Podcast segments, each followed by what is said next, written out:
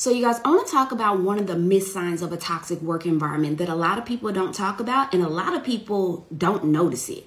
So, one of the biggest things is people will feel like whatever project that they come on to actually execute or whatever program that they come on to execute, they never get the definition of done. They never hit that completion phase.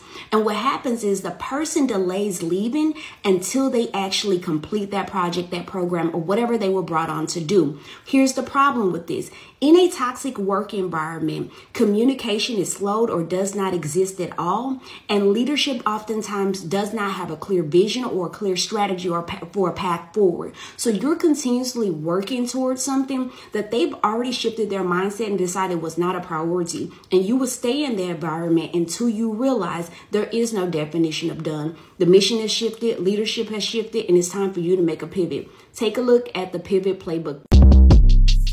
Shortcast Club